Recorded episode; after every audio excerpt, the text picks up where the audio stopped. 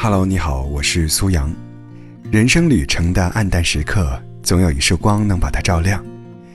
希望我为你带来生命当中值得倾听的那一束光。匆匆一生，我们会遇见数不清的人，命运决定了哪些人会出现在我们的生命里，而我们自己则决定了哪些人会停留在我们的生命中。一段关系是否维持得长久，标准很简单，只需要两个字：舒服。一段舒适的关系会让人感觉如沐春风，而一段不舒适的关系却会让你如履薄冰，战战兢兢。好好享受所有相处舒服的关系吧，而让你难过的那些就算了吧。作家刘瑜曾经讲过这样一个故事，自己留学期间他结识了一位姑娘，一来二去变成了朋友。他想给这段感情升升温，让两个人的关系更牢固，便经常去找对方聊天。可是在他努力了很久之后，最终还是放弃了。原因很简单，就像他自己说的，我们根本聊不到一块儿去。他随口找个话题，姑娘表示不感兴趣，让寒暄还没开始就已停止。他偶尔发表一下自己的意见，姑娘会针锋相对，甚至悄无声息地与他展开一场辩论。久而久之，他终于想明白，需要你费尽力气去维系的关系，一定不是理想的状态。作家苏岑说过，真正好的感情就是不费力，不需要刻意讨好，努力经营，两个人已经是顺其自然的舒服。如果一段感情，一个人得让你耗费巨大精力来取悦，这已经注定不是能陪你到最后的缘分了。与人相处本该舒服，与其对别人讨好取悦，不如干脆放弃，让自己自在，别人也轻松。想想看，你是否常在生活中遇到这样为难的时刻？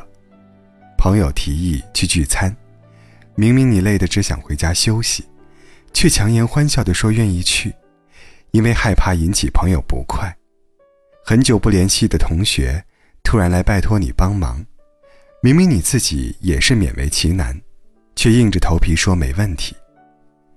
爱人对你无缘无故地发了脾气，你却觉得是自己又做错了什么，才导致如此。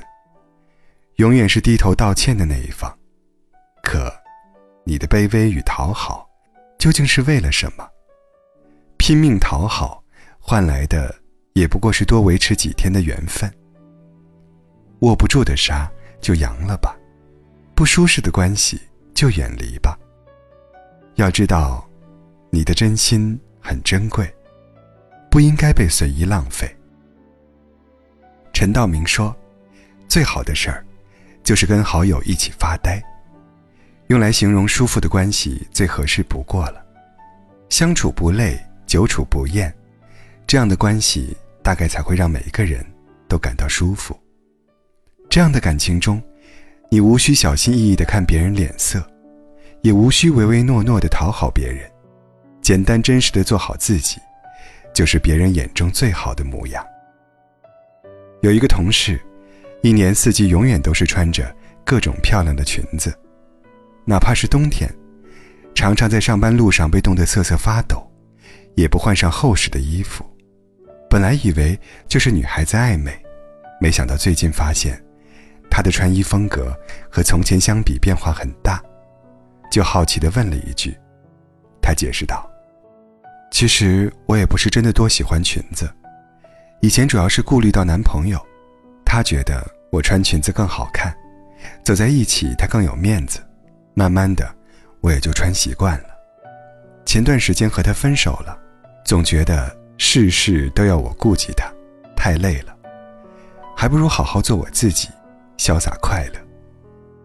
不用再为了别人让自己委屈，不必非要把自己包装得光鲜亮丽。这样子随性的他，脸上比往常似乎多了些自信的笑容，眼中也多了些许耀眼的光芒。